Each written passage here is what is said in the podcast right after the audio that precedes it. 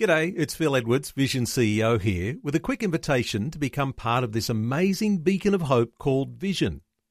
Together we can put our love into action to help people of all kinds build or rebuild their lives on the truth of God. Please consider the part you can play during our upcoming Visionathon appeal, remembering that it's your support that makes Vision possible, including this podcast. Life, culture and current events from a biblical perspective. twenty twenty on Vision. As we do on a Monday, we like to check in with the Australian Christian Lobby, Dan Flynn, speaking to us from country Victoria today. Uh, Dan is the Chief Political Officer at the A C L. Dan, welcome back to twenty twenty. Thanks very much, Neil. Uh, Dan, the big one, uh, just a few days ago, Thursday night last week, the Victorian Conversion Bill passed uh, without any amendments, uh, twenty-seven votes to nine, as the dust begins to settle on such an incredible, uh, momentous decision uh, from the Victorian government. A uh, deadly one in, in that sense of, uh, of, of some aspects of this. Uh, what are your thoughts for how things are starting to settle after the Victorian Upper House passed that bill last week? Look, I think it's, um, it's quite shocking in that really what has been criminalised is uh, basic Christian belief and the, the articulation of a Christian worldview as to uh, marriage, sexuality and gender. So uh, you now have a law that has been passed uh, by both houses, supported largely by both Labor and uh, ultimately the Liberal Party, uh, that uh, you know, means that when you read certain passages of the Bible aloud in church, you might want to skip certain passages. Uh, you, in a private conversation with a family member uh, who's uh, might be confused about their gender, you need to be very careful because the full weight of the state um, you know, may come crashing into that household uh, if you give uh, you know, some advice that's uh, not um, you know, trans-affirming, for example. So uh, this is a matter of great concern. Obviously, um, the Christian community was very united in Victoria during this campaign. I think some four hundred uh, faith leaders, denominational leaders, uh, together with Islamic leaders, um, you know, wrote to the Premier in large numbers. Uh, they put their name to it. It was advertised in the paper, full-page advertisements, rallies outside the steps of Parliament, uh, numerous emails, phone calls, Uh, but uh, ultimately, the bill passed. Um, certainly, um, our Managing Director, Martin Isles, has been very clear uh, that this is um, a situation where we ought to uh, not self-censor and we ought to uh, continue to speak the truth uh, rather than be suppressed uh, in our statement of biblical truth. Uh, so um, this is a law that Uh, you know, one where we must obey God rather than man. Uh, that is, that should be our approach to this bill. Uh, that's an interesting one, and uh, guidance coming here from the Australian Christian Lobby, and uh, noting your legal background and also the legal background of Martin Isles, uh, saying yes. that uh, this is the approach that Christians ought to have, to in, continue to speak the truth. And uh, I guess, you know, let's say speak the truth in love, but this is truth around marriage, around gender, around sex, around family. These are the sorts of things that he's encouraging believers to do, even though the law is now changing in Victoria. There's, um, there's something very permanent about the Word of God. There's something, this is a, uh, a brush, a brushstroke of legislation, as Martin has described it. But you cannot uh, outlaw the truth. You cannot outlaw the Bible. Uh, and that's what this attempts to do. Uh, there's never been anything like it in Australia, and, and we really must stand against it. Uh, it's a, you know, we may be entering into more difficult times as part of that reality, uh, where uh, perhaps politeness is not always the response. So this is the challenge we face. The bill has passed. It has to go to the Governor uh, for a royal assent, but there's really... That's that's merely a formality, and I think there's some something like uh, twelve months before it's implemented. But again, uh, there's nothing that can be done uh, in a legislative sense to actually stop this uh, coming to pass. Can I say this, Neil? The atheist crossbench, and they're not all atheists, but many of them are, the Liberal Democrats, Uh, they put really the Christians, uh, many Christians in the parliament to shame by actually opposing the bill. Uh, the Democrats were saying, well, uh, you know, we will not allow a law that prevents uh, discussions by consent between adults to be banned. Um, one uh, M P who doesn't uh, uh, declare to be a person of faith voted against the bill. He's a crossbencher. Uh, he said, well, what's next? Tape recording uh, confessions in church. Is that next? And so there were some very clear-sighted people who don't profess faith uh, who, who voted against this. And of all the Liberals, there were only two who crossed the floor uh, who deserve special mention. That's Bernie Finn and Bev McArthur. Very brave. Uh, their their leaders dictate uh, clearly was to vote for the bill. Uh, they crossed the floor, which is a um, something that can be very career limiting. Uh, but but thank God they did, uh, which you know resulted in a very brave uh, nine M Ps voting against the bill. Um, and obviously, as you know, Neil, and your listeners know, uh, this has potential reach obviously across the country. Because if anybody says or does anything, perhaps online, uh, on Facebook, uh, which is perceived by somebody in Victoria to be a uh, conversion practice, uh, then the Victorian police can come and visit them. So we're very concerned about the development. Uh, we are in for the long game, Neil, and um, uh, this is this is uh, this is clearly a, a defeat in terms of this bill. But I do think that the movement of faith people is growing, um, and that there'll be there will be a pendulum swing. Uh, so tough times at the moment. We'll get through it. Dan, let me ask you this question: uh, when the bill applies to all Australians, and uh, you just gave the illustration there, say someone made some sort of comment on Facebook and it affected a person in Victoria. Uh, some people are asking, how can a bill that passes into law in Victoria affect every Australian? Uh, what would the federal government think of that when uh, Dan Andrews is making national laws? Well, the federal government has been remarkably quiet on this. Uh, we've heard nothing at all from our political leadership. Um, and you would think that it cannot be constitutional uh, for there to be such a, a reach Uh, by one state into other states. Uh, we should bear in mind that this law is not a law that's supported uh, even by the Law Institute of Victoria, who would be a very progressive group. Uh, they basically say, look, um, one of the things that really should be excluded from this bill, for example, is discussions within families. Uh, there was an amendment put up to exclude family discussions, and that was defeated. Uh, so the A M A is such a bad bill that, you know, medical practitioners, they don't know, you know, what risk they face in exploring all issues when a particular problem presents. Um, and so, you know, I, I say that to say, well, the um, unconstitutional overreach into other states is just one of a number of very glaring uh, matters. It looks like this was not really prepared by lawyers, but Uh, those with an ideological barrow to push. Concerning, Dan, when you've got a bill that aligns a Christian uh, practice of prayer or pastoral care with the idea of torture, uh, there's an organisation uh, I saw reported, uh, the International Rehabilitation Council for Torture Victims. Uh, they, uh, they of course, uh, put into their list of things that are considered to be conversion therapy practices, like beatings and rape and electrocution and forced medication, confined Uh, forced nudity, verbal abuse and aversion therapy and other extreme things like castration and lobotomy. And all of a sudden you have this alignment. Christian prayer, pastoral care. It's a torture. Uh, that's what the Victorian government appears to have actually uh, made into law, that prayer is in fact aligned with torture. Any ideas around that? Is that a too extreme way to, to describe it?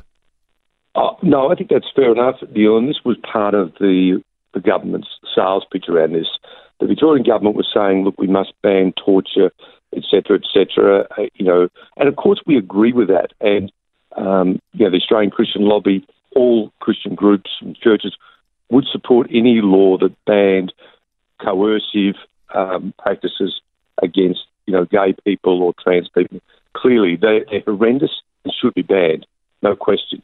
But under that sales pitch, what they brought in was prayer practice, conversations within families, uh, medical counselling that did not, uh, you know, support L G B T I ideology. So uh, the the the subtle non-affirming uh, or non-L G B T affirming uh, materials have been thrown in the same basket as cruelty. So, of course, um, people, when they hear um, banning conversion practices, like, oh, yes, I agree with that, uh, without knowing what's actually been caught up in the net. So, um, but it is our view that what was in fact targeted was prayer, uh, was any conversation that would, uh, you know, perhaps slow a child down in transitioning. That they were the actual targets, because there is absolutely no evidence of such uh, cruel or coercive practices happening in churches anywhere in Australia. Um, hasn't happened for decades.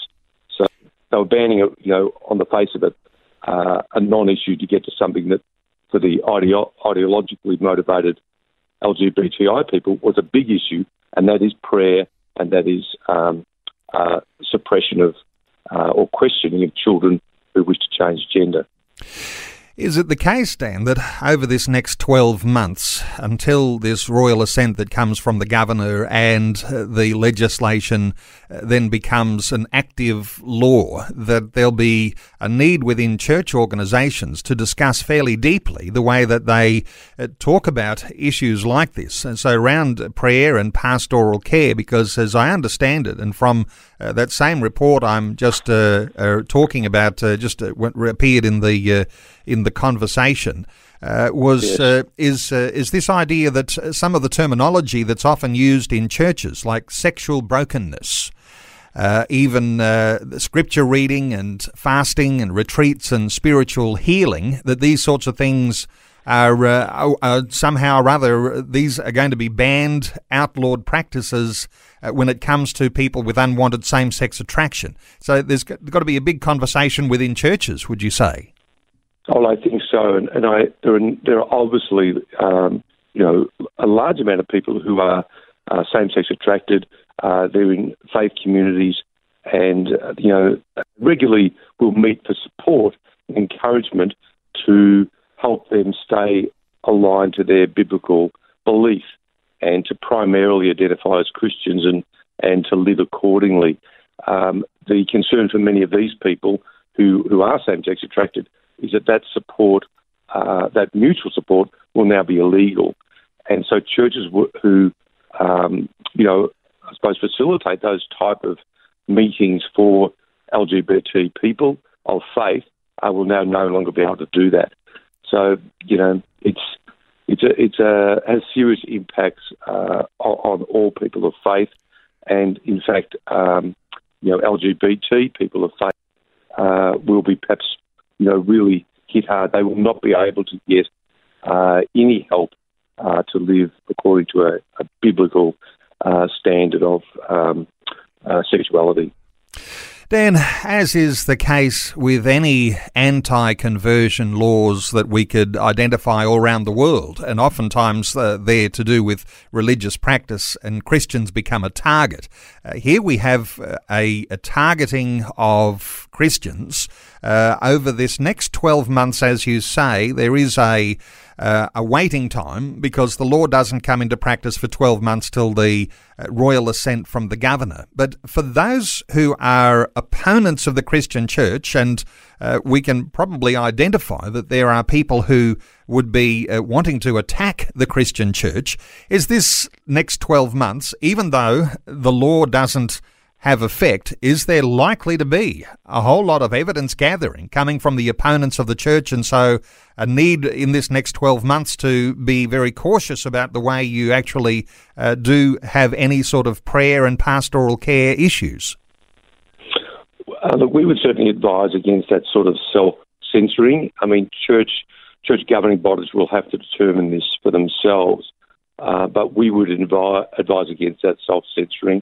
Um Uh, life can become difficult, but it's important to stand for the truth and to speak the truth. Uh, if we cave in on this and, um, you know, refuse to have uh, conversations with our children or refuse to uh, read certain passages of the Bible, um, then, you know, uh, we've caved in way too much. So, yes, there'll be conversations. Yes, there'll be synods meeting, et cetera, et cetera. Uh, we would we would counsel against um, you know, modifying uh, behaviour uh, and um, uh, you know such a stand by the church may lead to the repeal of this. Um, there's a, it's a fair while till election at the end of next year in Victoria, um, and um, you know if, if sufficient people stand up, the bill may be repealed.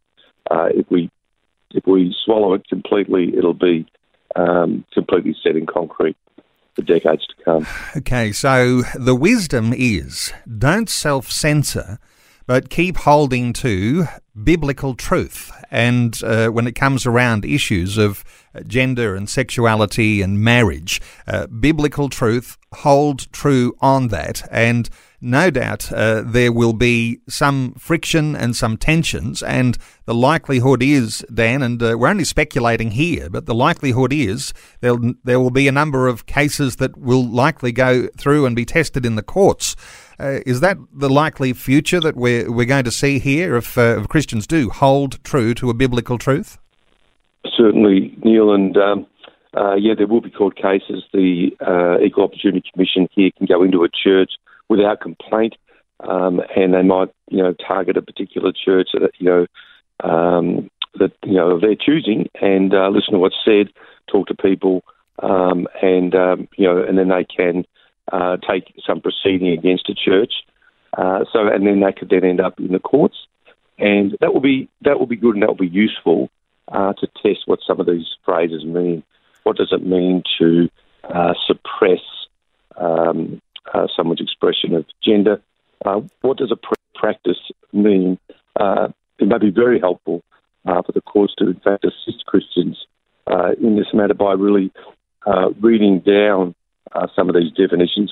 So then help may come from the courts, uh, but being involved in such a proceeding is not easy for a church uh, or an individual. Uh, so, um, challenging times ahead on this, Neil. They are. Dan, we've almost run out of time. Need to be very quick now, but just a, a thought or two, because there's another very important issue that is coming up in South Australia, and that is the abortion to birth bill. Uh, there was a huge march in Adelaide, the Walk for Life, that happened last Saturday. five thousand people turned out, uh, but this is now likely to be debated in the South Australian Parliament as early as next week. Uh, give us some insight here into to what's happening in South Australia, what you might hope that listeners to our program today might do.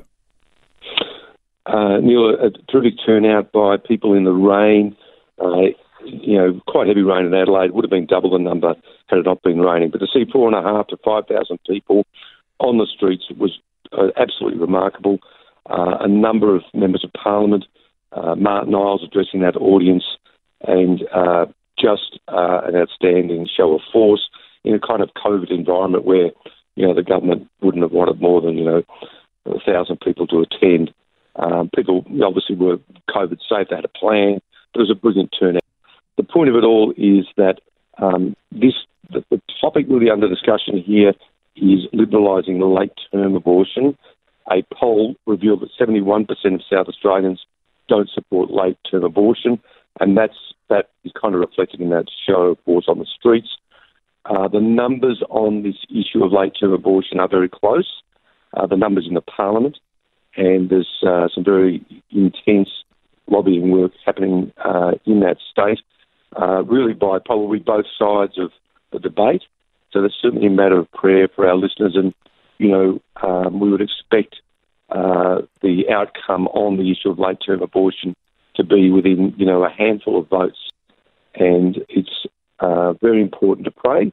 Uh, this is a matter about which we are very, uh, uh, you know, we're optimistic, and um, you know, we, we do think that uh, more and more people realise that, um, uh, you know, obviously anybody who's any child who's post twenty-four weeks, um, you know, they, they, they do feel pain. Uh, they are they can be born alive. Uh, all of these things, uh, despite. Uh, one's Christian perspective, but of course life begins at conception. even for someone who doesn't hold that conviction, it's just it's just plain obvious uh, that a child and a woman post twenty-four weeks uh, should be allowed to live, uh, and that there should be um, great uh, restrictions on such an abortion. So that's what's up for debate. And um, uh, if the other side have their way, uh, then it'll be effectively abortion on demand. Uh, but um, big shout out to Christopher Bro here, Sen- Senator Alex Antic, and others in South Australia, uh, including members of Parliament in both the Liberal and Labor Party uh, in South Australia. Some very courageous and outspoken members of Parliament uh, in both on both sides. It's a conscience vote, and so our prayers are really directed towards the next week when the bill is debated. Okay, so that bill uh, was scheduled to be debated last week. It was adjourned to the sixteenth of February, which is next Tuesday. And your encouragement uh, for those who live in South Australia listening to our conversation today, contact your M P to oppose that bill. Let me point people to the Australian Christian Lobby website, where you can undoubtedly see some good resources, articles about the sorts of things we're talking about today, very important issues and questions that are coming to light around all of the things that are happening in Australia right now.